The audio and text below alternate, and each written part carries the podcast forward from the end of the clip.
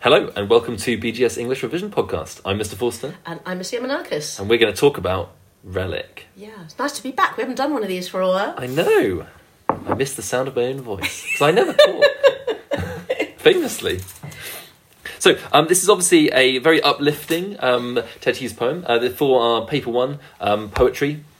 Um, and you could get a question in the exam on this. It's well, you'll have always have a choice of two. This is obviously one of the fifteen poems you've got to revise. Yeah. Um, what's the question we're doing today, Miss? The question we're doing is how does Hughes portray the brutality of the natural world in Relic? Spoiler alert is very brutal. Yeah.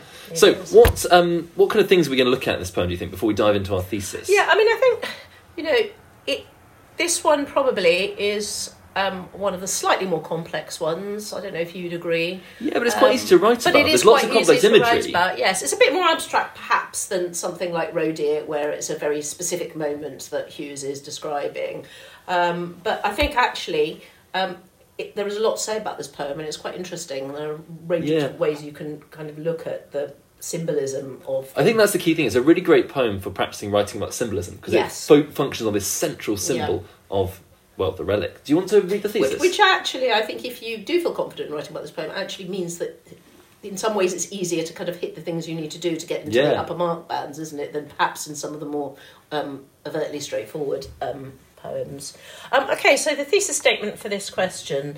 Uh, in this poem, Hughes presents a bleak perspective of the natural world as he explores the brutal struggle for survival in the depths of the sea.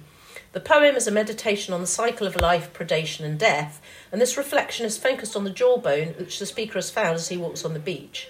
The final metaphor of the cenotaph could suggest that Hughes is also confronting humanity their history of warfare and senseless deaths. Yeah, I mean, is it worth us starting by thinking about the cenotaph? Because obviously, the cenotaph, in case the listeners don't know, is of course an empty tomb or monument erected in honour of a personal group of people whose remains are crucially elsewhere. Yes. But the cenotaph in our culture has a very specific connotation, doesn't it? Yeah. It's a monument in London. It's where the poppy wreaths are laid. We tend to associate it with the First World War, don't we, Yeah. specifically? And so suddenly this poem is, which is just about a jawbone washed up on, on a beach, is not just a poem about a jawbone washed up on a beach. It, beach. It's a meditation, isn't it, on death, Yes. on memory, on how how life carries on. Yeah, and it does do that thing which, you know, a lot of poems and a lot of the Hughes poems do, which is to start off with something quite concrete and specific and then become more abstract, so that the cenotaph um, metaphor is in the second shorter stanza, right, right at the end of the poem. In fact, it's the final word of the poem, isn't it? I mean, is it worth starting actually with the title itself? Because a relic is, Yes. is an object surviving from another time. It's an object of value. It's cherished for its kind of historical or religious significance. But what what the what is the relic of this poem? Uh, it is a jawbone. It's a jawbone. Fish's jawbone. which is uh, perhaps we could see. We'll unpick the pick this as the podcast goes on, but quite an apt symbol for quite an atheist Darwinian worldview. Yes. This poem seems to evoke. It isn't Yeah. a religious poem. The relic here is not Christ's fingernails. It is. Yeah, It's- it's- absolutely, and it's it's you know it's even if it were a real moment in Hughes's life, which it may well have been, um, it obviously is enormously significant that the thing that is left is the jawbone with the teeth. So Yeah. it is the the thing that eats Yeah, and it- consumes. We'll come on to in our third section of the essay. It's clearly this metaphor that encapsulates this kind of worldview of a this Darwinian world of eat or be eaten, the strongest Yes. shall survive. So should we start off by looking then? What are we going to start by looking? We're looking at the, the circle of life you've written on the podcast handout. I have written that. It's the circle. I knew someone was going to sing that. It wasn't going to be me. Circle. Yeah, I mean, it's it, it is a cliche, but it is you know the the, the point that you were making about um, you know the Darwinian struggle. But there's also, I, I think, ultimately in this poem, there's a kind of sense of um, the fact that that is the way that the world works. That that you know you are the predator, and then you become the prey, and then the sea kind of you know throws you up, and and so it carries on. Yeah, because you've written it. You said Hughes uses the central image of the fish's bleached jawbone as a focus for his meditation on the infinite cycle of death and rebirth, Yes, which is precisely what, what the poem's doing, isn't it? indeed. Um, because there's this idea, isn't there, of the. I mean, should we should, we- should we start with the Ouroboros or should we start? Yeah, let's start with the Ouroboros because I think that's a useful. Um, So, what, what is an Ouroboros? Well, so it's a circular symbol, and you can Google it and have a look. Your teacher may well have given you an image. It depicts a snake or a dragon um, devouring its own tail. Um, and so the kind of circular nature of that represents the eternal cycle of destruction and rebirth, which is in the what third we're stanza, seeing here. time in the poem. sea eats its tail, thrives, casts these indigestibles, the spars of purposes. So it's the idea that time, time in the sea is this monstrous being, this Ouroboros that has no beginning and no end. Yeah. It's this infinite circle. Um, Uh, I- so I think Hughes takes something that somebody else might pass over as a relic on the beach and, and sees it in a much broader context. Yeah, as a, as a spar of purposes that fails Yeah. far from the surface, uh, evidence of time that's just carrying on, um, whether you know beyond the, this cycle of life and death in which all living beings are kind of caught up. Um, it's worth thinking. I guess you, you've written on the handout as well as a, as a kind of a first bullet point under this as well, looking at the, the line of continuing the beginning. Yeah. What do you make of that? Um, which line is that? So it's the, it's, the, it's, it's in the first Ah, stanza. yes, it says we have this long list of crabs, dogfish line. broken by the breakers or tossed to flat for half an hour and turned to a crust. Continue the beginning. So this kind of long yeah, we list of kind of we? the detritus kind of that. washed up on a beach, the the jetsam deposited on on the shore after a storm. They continue the beginning, um, and then we've got caesura, haven't we? That Yeah. pause. Um, and actually, that that caesura kind of bookends, doesn't it? Because we have a colon on the other side of it, that the kind of reminder of the depths of the sea. The deeps are cold. Yeah, this Um, this gap, the Caesura contains that gap, doesn't it, between Yeah. between the shore, this liminal space, the the threshold on which they encounter the sea, um, through the detritus left behind, and the deeps that where there is no in the darkness camaraderie does not hold the deeps the darkness the if you've watched kind of you know David Attenborough and seen like the midnight zone you know all these fish that are just jaws that are there there's this sense isn't there of the the, the deeps of the sea as this met- metaphor for the brutality of a nature that perhaps is deeper than we can understand I think that the use of the word camaraderie is an interesting one as well, isn't it? Because I think It's very human, it- isn't it? it's very human, and also, you know, we were saying earlier about the kind of cenotaph. I think there is a kind of link there as well, um, perhaps in the sense that you know nature. Um, you know, human beings kill each other brutally too, but they they perhaps kind of justify it in certain ways, whereas the the circle of nature here is just the thing that happens. That's what happens. Yeah, the, Um, it's, it's, no it's kind of presented without without judgment, isn't it? It's part of Hughes's wider view about kind of the animal the animal world, isn't it? This is Yeah. separate from the kind of the strict moral order of, of humans that we impose upon the world. Actually, there is killing and death, and this cycle of life and life and death in the natural world is is natural, is Yeah. is is is, is amoral. Um, the idea that it's outside of the moral framework, not immoral. Although I haven't really answered your question because I don't know if I know the answer to your question, which is about the continue the beginning. Yeah. Um, I'm having having not read it for a while. I'm now not sure what I think. What well, I guess think? well, I guess the beginning. I'm throwing that one back at you. You could, well, you could read the beginning in two ways, couldn't you? It's the beginning of the land, the beginning of the sea, the beginning of um, the decay of these this detritus that's been thrown up on on birth. Death is perhaps the start of something new. Animals eat on things that have died. Okay, An end is also a yeah. beginning. It's, it's, it's picking up on this later idea of the Ouroboros, isn't it? That actually the crabs, dogfish broken by the breakers, tossed to flat for half an hour. It's both the end of the life of these sea creatures, but it's also the beginning of the life of the scavengers that will pick them apart, of Yeah, the, the makes sense. bacteria that will rot them down. But also the, the seashore itself is the beginning of the land, the, the beginning of the sea. We're in this space, this in between, this liminal space, aren't we, between worlds? Because the sea's edge, I think, is quite an important. That first line, it places the beach as a threshold, Yes. doesn't it? And this is clearly Hughes is using it. There's, this is his encounter with the sea, which for him seems to. We're going to explore this a little bit more in this in, in this paragraph. But the sea for him is this symbol, isn't it, of the the bruta, the brutality of Yeah. nature. And there are there are lots of moments, aren't there, in the Ted Hughes poems where he kind of juxtaposes, um, you know, the individual human kind of against the landscape. You get it in horses as well, don't you? And Yeah. various other ones. There's a sense that there's there's a kind of a line almost where humans can't quite understand what's really happening. They can only kind of watch and wonder. I think there's always Um, something interesting with Hughes about the sounds as well, because the sounds of this opening stanza is filled with these plosives, the T, the K sounds, the crabs, dogfish, broken, breakers, tossed, deeps, cold, darkness, camaraderie. All of these D, K, B sounds, these plosives, we can call them. It, it, it, it sonically mirrors, doesn't it, the, the violence of this world that he's that we're yeah, starting also to engage that they've been thrown out, and there's this, and then there's this. I mean, the, that um, uh, asyndetic listing in the second line is kind of echoed in the final line of that first stanza, isn't it? And similar thing with the the sounds. You've got the vertebrae, claws, carapaces, skulls, shells.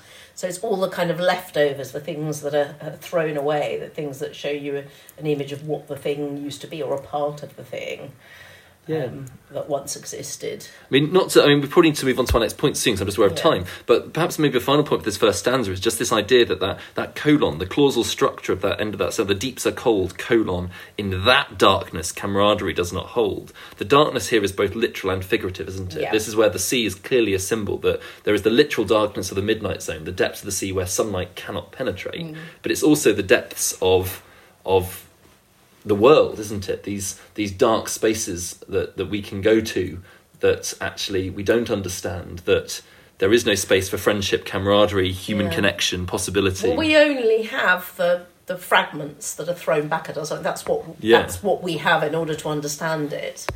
Um, Should we look at our next point then? So yes. So this links in quite nicely to our next point where So the depiction of the ocean was the second Yeah. paragraph that we had, um, and we've said. Um, did we mention the handout earlier? Oh yes, So, yeah. download it. If you haven't Yes. clicked on the handout, click on it. Have you clicked on it?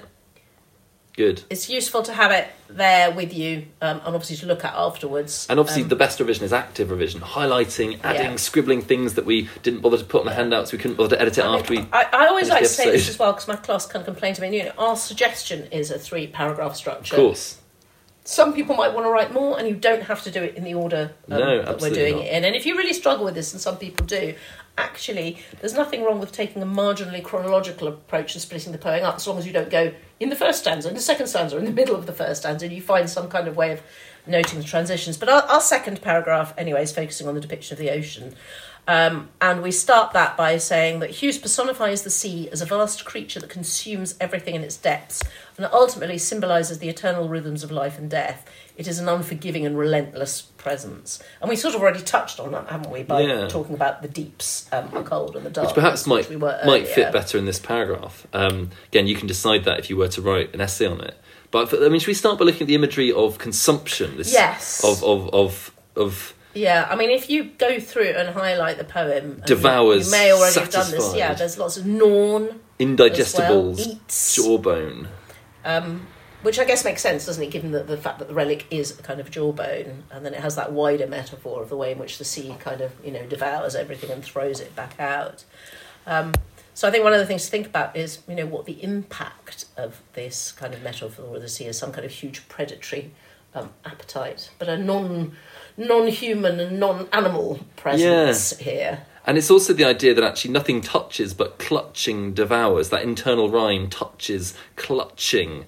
And then the, the assonance in devours, touches, devours, clutching. All these long um, vowel sounds that are going through Yeah. that actually make you work your own jaw when you're doing It's a poem about Yeah. jaws, and it's like touches, clutching, devours. These are all, these long vowels force you to move your own Yeah. jaw, kind of munching on and it. the the um, assonance between the deeps are cold um, uh, is you know it, it- it's quite a bleak image that one isn't it and that um, alliteration of the darkness that follows on the subsequent line kind of really emphasizes that Yeah, well, the darkness links, doesn't it, with this idea of touching, which we might suggest suggests camaraderie. Normally, if we think about touching, we think about holding hand, we think about some, Yeah. some kind of human connection. But actually, touching in the, this darkness, he suggests, is actually clutching and devouring. well it's touching suggesting that that's the only touching Yeah. that's really going to happen here either doesn't it There's no, there's no relationships in this this poem. There's, it, it, the only relationship is one of the predator and the prey, isn't Yeah. it?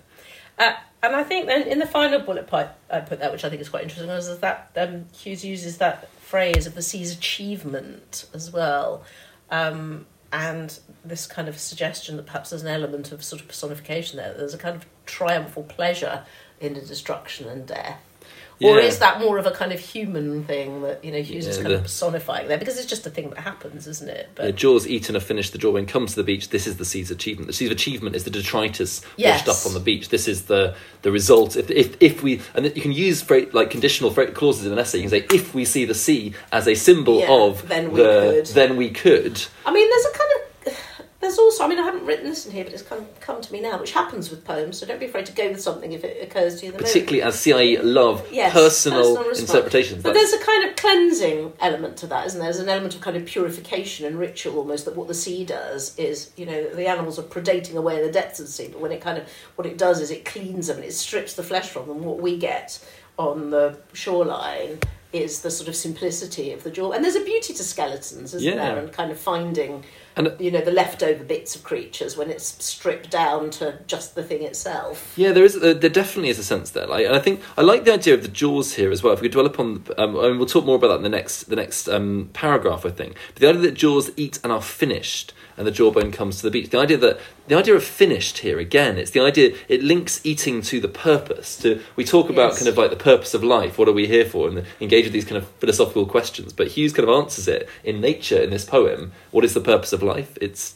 to eat Eat, survive, reproduce, die. die. That it, it simplifies it um, a, a vision of life, doesn't it, to this simple cycle, as you as you kind of suggested in that topic sentence of, Yeah. of, of, of, life and of life and, And I death. think, although it's brutal, again, and we can talk about this maybe um, more when we're talking about the symbol of the jawbone, and if we come back to the cenotaph, but there's a kind of purity in this, and there's no, there's nothing, there's no motivation, is there? There's no hatred. There's just the desire for survival, and that's how the natural world works. So, although there's a bleakness, there's also an absence of, I don't know, revenge, retribution, needless deaths that the cenotaph might kind of suggest when we're thinking about the human world versus the natural world. Yeah, I think it's interesting the second stanza as, as well, isn't there? That it's a poem that kind of each stanza ends with this rhyming couplet: cold, hold, um, laugh, cenotaph. Um, but shells and skulls here is a slant rhyme, Yeah. and there's there's lots of these kind of these these kind of awkward binding together of words with sibilants and and the, the sea shells, claws, carapaces, skulls. Um, there's this there's this kind of web of sounds that Hughes builds up that like kind of the food web. I guess everything's kind of connected, isn't it? There's But the also, sense because of you've got fragments, you haven't got the whole things, and the sounds kind of mirror that, don't they? And the way that they're kind of flung out of the sea onto the shore. It's emphasised too in the in the the the the, line, the lineation, isn't it? The caesuras that that break up the lines. Clutching devours, full stop. In that second stanza, go gnawn bare, full stop. The sea's achievement, semicolon. There's all these. There's this hesitant Yeah. kind of structure to it as well, isn't it? That's, that's all fragmentary because this is about this is a poem about these. Rel- the relic is the fragments of the deeps, isn't Yeah. it, that have survived and washed ashore. Um, should we look then at the symbol of the jawbone? Yes. So, um, uh, it's the jawbone itself, found by the speaker at the sea's edge, that is a catalyst for his meditation on the brutality of nature. The fact that the fish has now been reduced just to its mouth intensifies the idea of the devouring ocean. I think after I wrote this as well, I kind of wondered whether, in some ways, it might make more sense to have that as the first Yeah, paragraph, and you, you, it could go that way. could go either way around. It's the central Um, symbol, certainly. Yeah, so I mean- something just to consider. At a technical level, it is a, it, what he's doing here is synecdoche. It's where part of something stands for the, the whole. He doesn't talk about fish; he talks about jaws. Yeah. Which, and it's an interesting use of synecdoche because the choice of focusing on the jaw as the symbol of the whole fish, the whole animal, defines that fish by its consumption, by its Yeah. ability, by its teeth, by its ability to, Yeah. to consume. So it's quite an interesting you'd say symbol. That you know, even more broadly than that, that the fish sort of represents all consuming creatures. Yeah. More broadly than that as well. the jaws? So the jaws stretch then they slacken they go down jaws jaws go down jaws everything is is jaws everything is consuming everything is defined by this cycle of um of of consumption well, also Jaws is um, twice on the end of a line, isn't it? And once um, it is. Um, In the middle of the preceded by a caesura at the end of the line, so it's Mm. literally just that word. So the jaws and eat and the subsequent line are separated, aren't they? So it's as though he's, as well as making it the central image, he's drawing our eyes to it at the end of the um, line. and I, th- I think it's quite interesting because for me it functions as a memento mori which is of course a kind of artistic or symbolic trope that's representing reminding us of that you will die and it's certainly that's what the jaws are in the poem isn't it the, the, the Mm. Yes. speaker encounters the jaws and it reminds him as a memento mori that oh yeah we're all going to die All flesh is grass. All flesh is grass. Biblical reference. Abs- Look it up. absolutely, yeah. Um, but I think there's there's there's a com- I think it's it feels to me that that the speaker finds a comfort in that. Yeah. But although the images of the sea are quite brutal and quite bleak, and I think the Ouroboros suggests that as well, that there's also a kind of comfort in the fact that that is what the world is. That we are, you know, we're a little blip. We come along. None grow rich in the sea. Yeah. The curved jawbone did not laugh, but gripped, gripped. And is now a cenotaph. That repetition of grip, doesn't yes, it? that's very powerful. The jawbone Um, that did not laugh. Like this jawbone is defined, like jaws can, of course, laugh. Ted Hughes points out, he acknowledges this, but not this fish. Not this one. He, This one he's folds just eating. he's just gripping. So, uh, but I think also perhaps implicitly in what he's writing about, there's a juxtaposition between the animal world and the human world, because of course our jaws do laugh. Yes. Our jaws do speak, read poetry. Um, engage in meaningful things beyond eating, although I do love eating, as as people know. Um, but but actually, there's this implicit juxtaposition, isn't there, between the fish jawbone that is simply a brutal symbol of a Yes. cycle of, of death and rebirth and consumption, and the human jawbone that is that is quite different. You picked up on the sort of positive things, haven't you, about humanity, like poetry and singing and laughing and all of those things. But I suppose what Hughes does by finishing on the metaphor of the cenotaph is remind us of the more problematic aspect of humankind. Yeah, so on a literal And the level, ways in which the uh, which human deaths are different and perhaps Yeah. unnatural. Because I guess on a literal level, the jawbone is a cenotaph. It's a it's an empty tomb, a symbol of a death that took place far from here. But it is also a reminder, of course, of you can't use that word um, in you know in the in the mid twentieth century to late twentieth century No. without the kind of the specific kind of associations with World War One And I think it's also worth remembering, you know, a small contextual point that for Hughes and his parents and grandparents, the war was a, a much closer and more real thing than it is to us now. And Hughes wrote obsessively uh, about World War One. Yeah, He wrote he did. again and and, it's again. there in some of the poems as well, isn't it? We've we've talked about you know that in some of the other podcasts. So I think I think there is that too. That then he has he has general destruction in mind, but he has specific war in mind as well.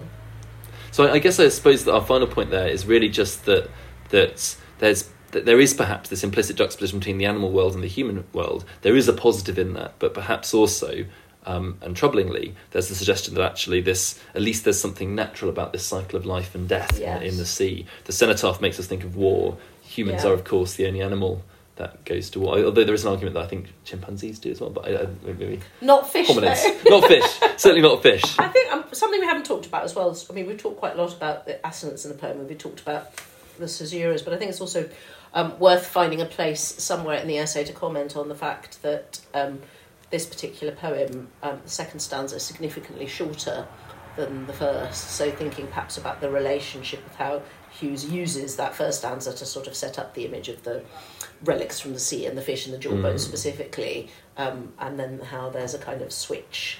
Um, the first word in the second stanza is time, and we have Yeah, the the image shift of the the Ouroboros appearing there, and we have the cenotaph, so it becomes a little bit more abstract and metaphorical, I think, in the second bit. So something to kind of highlight that shift. So, for conclusion, really, conclusions are really important for an essay, Yeah. but keep them short, really. In a timed essay, Yeah. what you really just want to find is do not just repeat stuff you've already said. Um, that's, I think, maybe the f- perfect time to dwell upon Cenotaph. I think Cenotaph Yeah. actually keep it as a cheeky little, like, final thing for your conclusion. Wh- what does this say about? Because it's a poem that's primarily about the sea and about the animal world. If you want to talk about the human world, maybe talk about that in your conclusion. Bring it in as that final thing. Or the other thing I would say is I know that for some people, forty-five minutes is a real struggle, and it's not very long to write about a, a you know complex poem. So if you find yourself running out of time and you don't have time for a full conclusion, I think just at least find time for a, a sentence that sounds like Yeah. you're finishing, you're concluding, so that the examiner doesn't have that thing of feeling like you stopped in mid-flow. But I think a sentence or two Um, for a conclusion and a time to say yeah. can be enough. That Yeah. actually, I simply because I, I, you know, if in doubt, I think writing about the final line in a conclusion Yes. is a great way of doing. it. I mean, it's a good top tip I think for all maybe listeners. mention it in Mention your it earlier. thesis and Yeah. then come back to it in the conclusion is a nice way of Yeah, doing it 'cause 'cause if- it gives you that hook to come And, into. it, and if it also forces you, because the last line of a poem is always going to be important, the Yeah. last word of a poem is always going to be important, and so actually that's an easy place to end. You know, ultimately, what's important about this poem is this perhaps this resonances that it has for us. That the way that word cenotaph transports us from the world simply of this Darwinian world into a world I that perhaps is our world. That's a really good point, and actually, it's a way of ensuring you don't forget the end of the poem. And you can say, you know, finally, Hughes leaves us with the image of or the X. suggestion And this of is X. the significance of and, it. and nearly always, I mean, I'd have to go back and have a look, but you know, ninety-nine times out of hundred, that line is going to be an important one because it's not Yeah. coincidental, is it? That that's what we're left with. So there, good top tip the last minute of the podcast. Thank you, Miss Young. Okay.